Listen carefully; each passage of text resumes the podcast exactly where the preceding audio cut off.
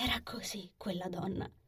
Non sembrava mai arrabbiata e anche quando il suo volto era rilassato e neutro, sembrava sempre che sorridesse.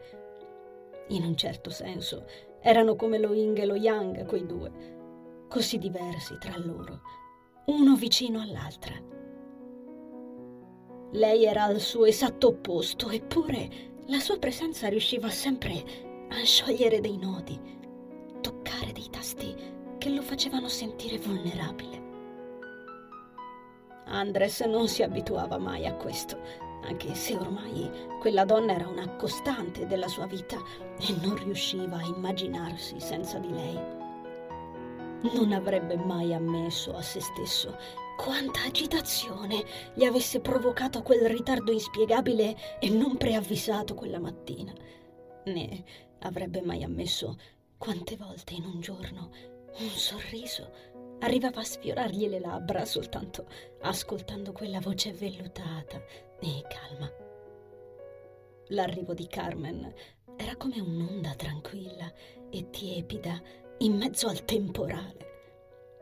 Era un effetto balsamico per l'uomo, probabilmente la bonaccia che gli aveva impedito di annegare quando la vita aveva voluto conficcargli quei gelidi artigli nel cuore. Ma no, non lo avrebbe mai ammesso.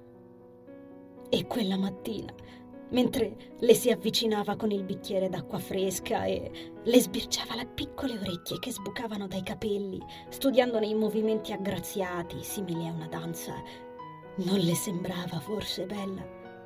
Un'altra volta ancora. Ma lasciava morire quel pensiero sulle ali di un gabbiano. Guardandolo planare su un pesce, per poi portarselo via, strappandolo al mare, al di là della balconata. Un pretesto per toglierle gli occhi di dosso, a dire il vero. Quest'acqua è tiepida. Quanto tempo ci sei rimasto a farti ipnotizzare dai gabbiani? Sì, certo, dai gabbiani. Dan sorrise, sollevò la bambina di peso e le riempì il faccino di baci. Mi sei mancata, fagottina. Ridacchiò, mentre gli stessi occhi blu notte suoi e di suo zio lo fissavano al culmine della gioia da dentro quel musetto vispo. Anche tu mi sei mancato.